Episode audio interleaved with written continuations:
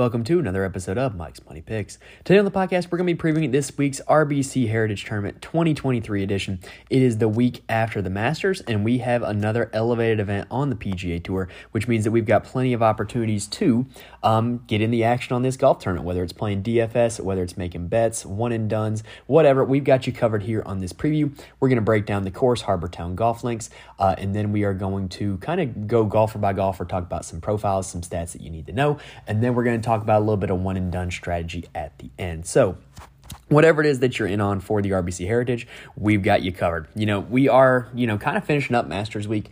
Um, so it would not shock me if we had a few more withdrawals from this golf tournament. You know, Rory McIlroy has already withdrawn. Will Zalatoris has undergone surgery, which we wished him the best of luck. Um, and then um, Hideki Matsuyama and Aaron Wise have also withdrawn. So there may be a few more WDs before this tournament does start, but that is where we are currently standing right now as I'm recording this on a Monday night. So just know that things could be subject to change on that. All right, so in the coming weeks, we are going to be primarily a golf podcast. Um, you know, most of the other seasons that we do content for, college basketball, college football, NFL, are currently out of season, but it is still um, the PGA Tour seasons. That's what we're going to be focusing on here the next few weeks here on Mike's Money Picks. So if you want to be notified when the next episode drops, please hit that subscribe button. Also, rate and review while you are there. It really does help me out a lot, I promise. Um, and, um, you know, we're going to be a little bit lighter on content, but that's okay. It just means we're going to get a little more time to focus on and do the research for um, the golf episodes. Uh, I am going to have a little bit of extra stuff going on in my life. I mentioned before that um, I am a teacher and a coach. I'm currently applying for national board certification for teachers. So this is kind of a nice little timing for me that I get to kind of have a little bit of extra time to devote to you know applying for national boards. Um, but yet I'm still going to be able to get out the good content to you guys here weekly with the golf episodes. All right, so Without further ado, you can go ahead and put 30 minutes on the clock. I promise this will be the best 30 minute preview, most comprehensive preview that you will get for this golf tournament this week. But first, we're going to go ahead and get a quick word from our friends at Spotify. All right, so the host of the 2023 RBC Heritage is Harbour Town Golf Links, located on Hilton Head, South Carolina. Y'all, I know I feel like I say this a lot, but this is one of my favorite events on the PGA Tour. Um, it is a course where I have been to Hilton Head Island. My family has gone to Hilton Head Island before. It's a super nice spot, like super small island, and really there's just not a whole lot of land on the island for a whole lot of golf courses, but there are still a lot of golf courses. Like it's kind of insane how many golf courses are on that one island, and so you know that's kind of evident what you have here at Harbour Town. Not a whole lot of land is used. It's very tight, it's very small, and it definitely provides a little bit of a different type of feel from what we saw last week at Augusta, where everything was wide open and you had a ton of room for whatever shot you wanted to hit. Now, in terms of course history, Harbour Town is pretty sticky. You, you tend to see guys do well here year in and year out. If they do well here, um, you know, once they're likely to do well here again. But because of the place on the schedule, with it being right after the Masters, a lot of big names generally don't play here. So you're not going to have a whole lot of course history from a lot of the bigger name guys that are playing this week because this week is an elevated event. Now, on the scorecard, Harbour Town is a par 71. It is almost 7,200 yards in length, one of the shorter courses on the PGA Tour. It only features three par fives, still features four par threes, all of which are over 180 yards. Kind of similar to Colonial Country Club in that regard in terms of the lengths of the par threes. Uh, and it also features Bermuda greens, much of which are, you know, what you're going to see in the southern United States uh, on the PGA Tour. Now, it is also a Pete Dye design, which are, you know, a lot of other courses on the PGA Tour. We're going to get more into that later. But you see a lot of the same architectural features that you see with a lot of Dye designs here at Harbour Town. Now, Harbour Town year in and year out ranks as one of the lowest driving distances on the PGA Tour because of the amount of dog legs that are on the course and the narrow fairways that are on the course. It's just a really tough driving course because you really have to hit your spots or else you could be dealing with tree trouble, you could be dealing with sand, water, like you could just not have a good angle to play your second shot to the green if you box yourself out on your first shot. So hitting your spot is often more important than hitting it long. And even if you do hit it long, it's likely that you're not even going to gain an advantage because you're just going to mess yourself up in terms of the angle for the second shot.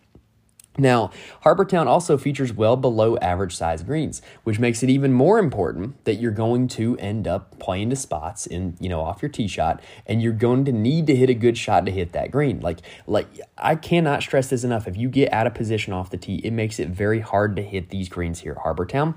And that's evidence because there is one of the lowest green regulation percentages on the PGA Tour at Harbour Town. So what you end up with is because guys play to similar spots off the tee, shorter hitters tend tend to do well here because they're not disadvantaged by their lack of, you know, distance off the tee. I mean, if you just look at the winners, it's a whole lot of guys that are generally shorter hitters. Webb Simpson, Matt Kuchar, Wesley Bryan, Stewart Cink. You know, you don't see a whole lot of bombers here. You don't see Bryson DeChambeau in the winner's circle here at Harbour Town. Now, this course can get very difficult if it gets windy and rainy. The year that Webb Simpson set the course record, there was like a notable lack of weather. It was perfect conditions all week long, and so guys were really able to hit a lot of greens and to um, Um, you know go low day in and day out. Now, if it does get windy and rainy, that would make the short game significantly more important. Because what you end up having happen is because the green and regulation percentage is so low here, um, there's kind of two real pathways to victory. The first is just to hit significantly more greens than all your peers, which is going to give you more birdie putts and more opportunities to get a lower score. Or the second, if it does get windy and rainy and it does get really difficult, is to you know excel in the short game and to make more pars, get more up and downs than your peers. However, I will say the short game is not as difficult here as it can be at other courses. This is not not Augusta National, where you have to have every shot here in the bag in order to succeed. Now, in terms of courses that I'm going to compare this one to, you've got your, you know, run-of-the-mill Pete Dye courses that feature a lot of the same architectural features. They're really not that long either. Um, the main ones I would use to compare would be TPC Sawgrass, Austin Country Club, TPC River Highlands um, for the Travelers Championship as well. Uh, and then there's also a whole group of other, you know, shorter positional courses. Sedgefield Country Club, um, located in North Carolina, home of the Wyndham Championship, is one. Colonial uh, Country Club in Texas, home of the uh, Charles Schwab Challenge, is another one as well. Um, and then there's also a subset of coastal windy courses that this one I would say compares to as well. The Puerto Rico Open, the Bermuda Championship, the Sony Open, and the RSM Classic, I would say, are four that um, generally fit the bill. Basically, whatever courses you have seen Webb Simpson or Si Woo Kim play at play at well over the course of their career, that's a good comp course here for here at Harbour Town because um, Webb Simpson has a lot of success here, and he tends to have success at similar run of the mill courses. Now, I am not kidding when I say Harbour Town is one of my favorite courses on the PGA Tour. I would say it's definitely in my top 10. Like, just the whole vibe of Hilton Head, South Carolina creates a really good viewing experience, a lot of very um, pretty holes to look at. Uh, and I'm not playing when I say that it's in my top 10. Like, if, oh gosh, if I were to sit here and rank right now, like, obviously you got the four majors, right?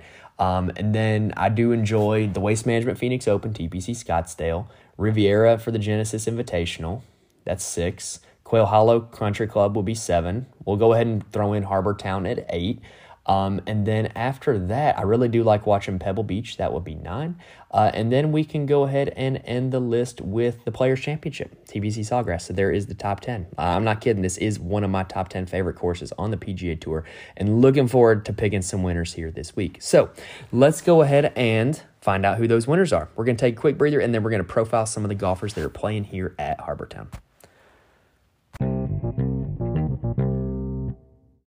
Before we dive in, all course history courtesy of Ron Close at PGA Splits 101 on Twitter. A lot of good stuff over there. Uh, and all strokes gained numbers courtesy of the RickRunGood.com database. All right, sitting at the top of the board in his new green jacket from winning the Masters is Jon Rahm. And I got to be honest, he's Jon Rahm. He's the number one ranked golfer in the world now. He's great. Like, he is the best golfer in the world, according to pretty much everybody you would ask right now. But I don't think this is a great course fit for him. Um, you know, Jon Rahm excels at courses where he gets to use his long irons into greens. That's the one aspect of his game that he is better at than anybody else in the world. Uh, and so that's not going to be the case here at Harbour Town. So I really don't think that this is a course where Rahm's going to be able to take advantage of his skill set. Plus, I think there's got to be a lot that goes into being the winner of the Masters, right? Like he's going to be getting all the interviews, all the TV appearances. Like he's going to have a busy week in front of him, and he's trying to tee it up again here at RBC Heritage. I just don't think this is a great week to play John Rahm for that reason, and I'm okay with fading him in DFS, and I'm okay with not betting him this week because of that. Granted, is he still one of the best golfers on planet Earth? Yes. Could he still win this event? Yes. But I think there's a lot going on, and I think this course does not take advantage of his skill set. Now, Scottie Scheffler is next up, and he is a super well rounded to green player. If you need evidence of that, you can actually look at his performance in the Masters. I know he didn't win the green jacket, but he actually led the field in strokes gained ball striking, that is off the tee plus approach.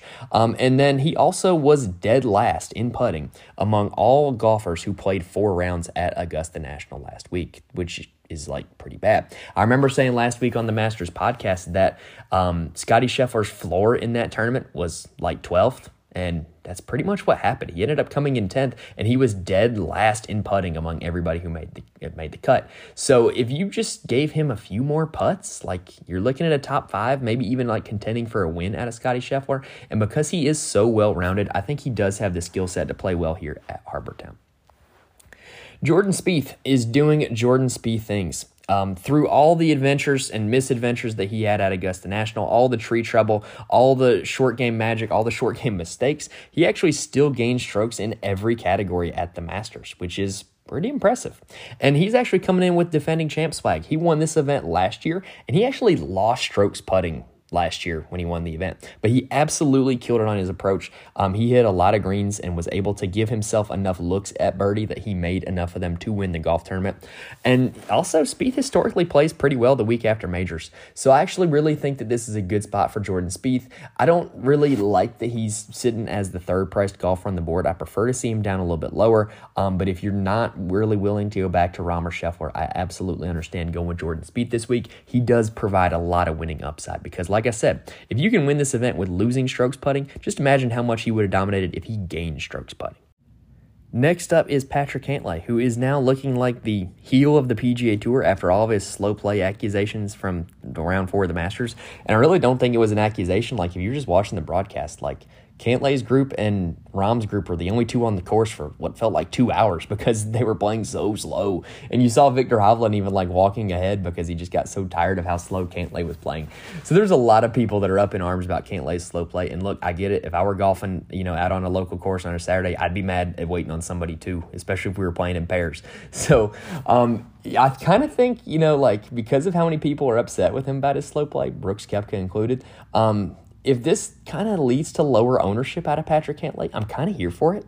Patrick Cantlay actually lost in a playoff to Jordan Spieth last year, and I think he fits the course very well. He's an elite level approach player, and like Scottie Scheffler, his ball striking numbers at Augusta National were really good, but he lost a lot of strokes putting, not as much as Scottie, but he still lost them.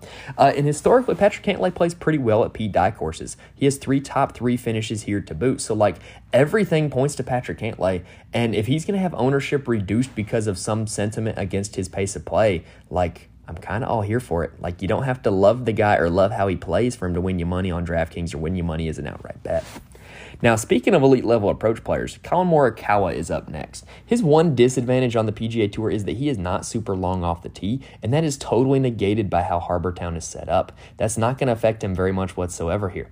He actually played very well in 2021. He was in the final pairing with Stewart Cink, but he ended up finishing seventh, and I think part of that uh, I would attribute to Stewart Cink had a lead heading into the round, and Morikawa knew that he had to play catch up and had to catch him, and he played super aggressive, really fired at some pins, and it kind of, you know, did not help him finish overall in the tournament, but it did give him a little more of a window to win.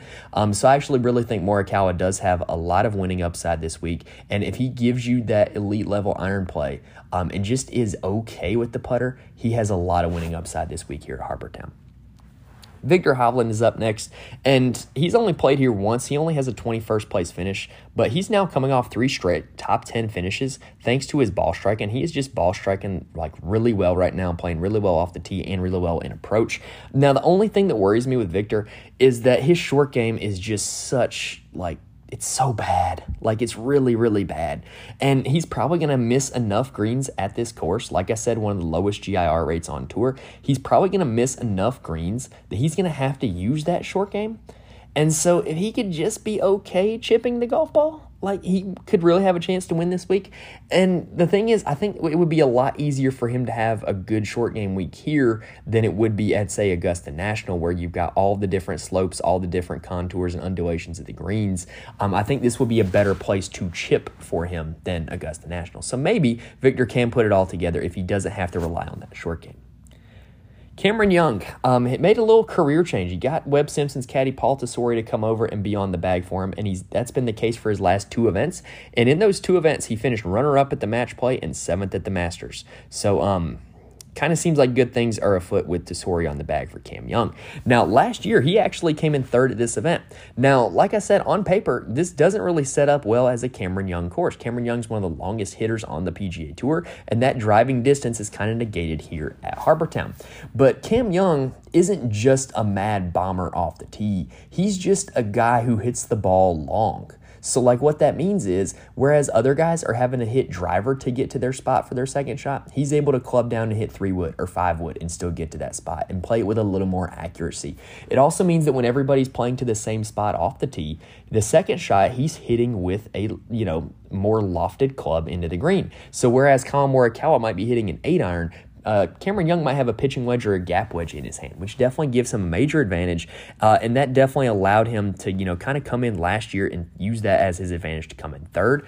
Cam Young is a guy who is a long hitter, but actually excels at short courses for that reason. And so I kind of think that this is a really good spot to play him. And I kind of hope that a lot of people just on paper write him off because he is a guy that hits very long off the tee. And theoretically, that does not bode well at Harbour Town. Now, speaking of not like boding well theoretically at Harbour Town, Tony Finau, he has not great history here. He hasn't opted to play here a whole lot in the years he's been on tour. And on paper, it doesn't really fit his skill set, right? This is a narrow course. He loves to hit driver and he can be kind of wild with the accuracy.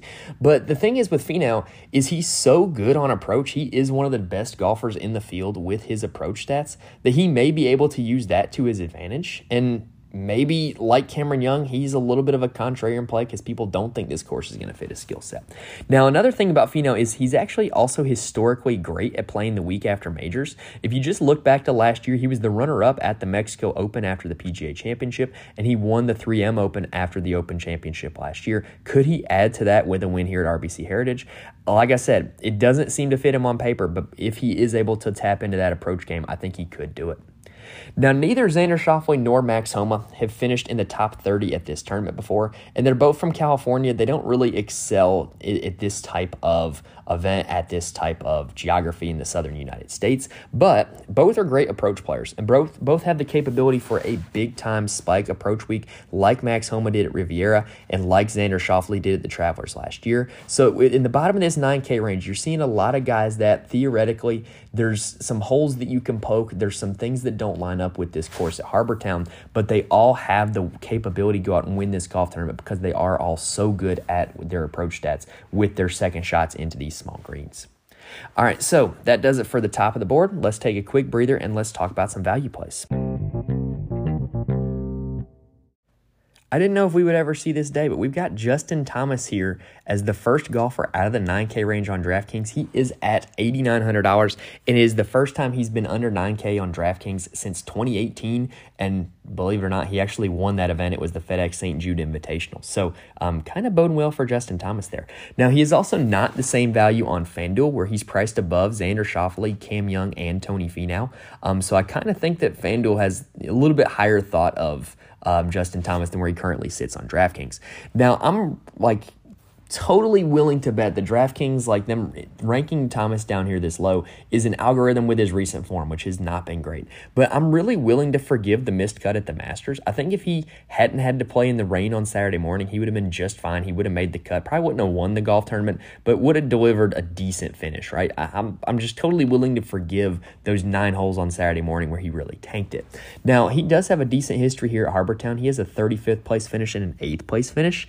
And because of his price price tag, and because of that recent form, I don't quite know what the public is going to make of him. I don't know whether he'll be over owned because the public's just going to see Justin Thomas at $8,900, click him in, or if he'll be under owned because people are going to look at that recent form and think that he shouldn't even be that much. He's only 8,900 because his name's Justin Thomas. So I don't really know what to make of him in terms of an ownership per- perspective, but I do like the course history and I am willing to forgive the missed cut at the Masters. Now, I do know what the public's going to do with this guy. I think Shane Lowry is going to be the chalk pick for the week. Um, he was top 10 in strokes gained to green at Augusta National, but he just couldn't buy a putt. Still was better than Scottie Scheffler, though. Um, but his course history here is elite. He has two thirds and a ninth place finish as well. So you're looking at a guy who's striking the ball really well, has great course history, and is notorious for playing well in bad weather. If we do get it at Hilton Head this week, yeah, everything's lining up for Shane Lowry, and I think a lot of people are going to click him in. Now, with Lowry being likely chalk, I wouldn't mind paying up for Sam Burns or Sungjae Im, who are a little more pricey, but they both had the capability for a big ball striking week. Um, that's kind of what both of them do. Burns has the win at Colonial, which is one of my comp courses, and Im is routinely one of the best iron players on the PGA Tour. I also really, really like Tom Kim. like a lot. Who boasts a win? He boasts a win at Sedgefield, uh, which is one of my comp courses, and he is just an elite level iron player with his accuracy. And he's actually coming off of a very quiet T16 at the Masters as a debutante. Uh, so I think everything's kind of lining up for Tom Kim this week. Like Collin Morikawa, the one thing that separates him from the top guys is he is not very long off the tee. But guess what? That don't matter here at Harbour Town. So I really do like Tom Kim heading into Harbour Town this week. Another guy I also like is Matt Fitzpatrick. I think he is like really, really cheap on DraftKings. You look at FanDuel, he is much more um, higher up priced, uh, and I'm much more willing to play him on DraftKings at his price tag on there. I was full fading Matt Fitzpatrick because of that injury that he'd been dealing with the last two months, but he just came in top 10 at the Masters. And so I kind of think that means he's back. And his uh, event here, or his event history here, excuse me, uh, is also elite. He has three top 15 finishes, two of which are fourth place finishes. So you're looking at a guy who's starting to get his game back. Um, game fits the course really well with just his accuracy with his irons, um, and he has great history here. Yeah, sign me up for some Matt Fitzpatrick this week. I also think Tommy Fleetwood makes for a solid contrarian play as well. He was actually top 10 here last year, um, and recently he's been playing some really good golf. He was 33rd at the Masters, 3rd at the Valspar, and 27th at the Players, the Players being another Pete Dye course. Now on DraftKings, I also really like um, the, the whole range, 7,600 to 7,800. I like it a lot. There's a lot of guys in here that I think you can click in. If you're doing a lot of um, 2v2 or just one for one swaps, I think you could play with a lot of the guys in here because I think a lot of them give you a lot of upside. Um, now, there is a little bit of um, kind of holes in the armor um, for some of these guys. Um, but I definitely think all of them give you some upside. So Corey Conners, the one that people are obviously going to want to avoid because he just missed the cut at the Masters when everybody played him. And I think generally speaking, there's some psychology to when a chalk play doesn't do well that he's not chalk the next week. Um, and Corey Conners, though, he does have elite level history here. He has a 12th, a 4th, and a 21st in his last three appearances. Yes, yeah, sign me up for Corey Conners. He's a guy that is a really good ball striker. Um, and when you get smaller greens, it tends to negate the shorts or the, the you know the stroke scan putting a little bit, which he is so bad at. So I kind of think that this is a pretty good spot for Corey Conners. Russell Henley boasts a 9th, a 23rd, and 26th at this tournament, and he is coming off of a fourth place finish at the Masters. He has also played well at some of my comp courses like Sedgefield. However, I think that the fourth place finish at the Masters might be a little bit of fool's gold. He gained 10 strokes in chipping and putting. His ball striking was not that great. And his event history, I think you can kind of poke some holes in that one as well. He has four missed cuts here as well as all the great finishes. So Russell Henley, I think, does provide a high upside but also high risk option. Now, Matt Kuchar does win the Course Horse Award here at Harbour Town. He has four top 10s and six top 20s in his last eight trips. He has not missed the cut in those eight trips. And I could think that you could really make the argument he's playing better golf right now than he was at any point in those eight years. He's coming off of a third place finish at the Valero. He made it out of his group at the match play, and he had an eighth place finish at the Genesis in February. Yeah, all systems go on Matt Kuchar this week. I expect him to be chalk, but I don't care. He's got the history, he's got the recent form. Sign me up for some Cooch this week.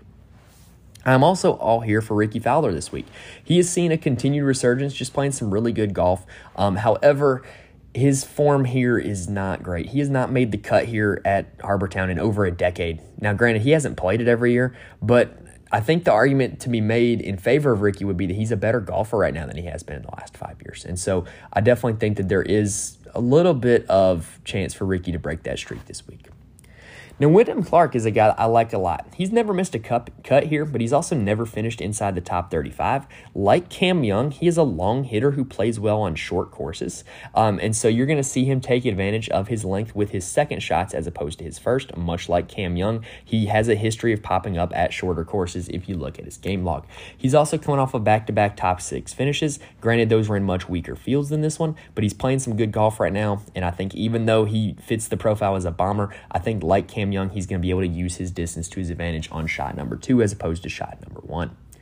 Now, the exact price of $7,300 on DraftKings features four guys who all have great records at my comp courses, and that's JT Poston, Seamus Power, Adam Hadwin, and Brian Harman. Poston, though, actually boasts the best course history here at Harbour Town. He has three top 10 finishes um, here at Hilton Head Island.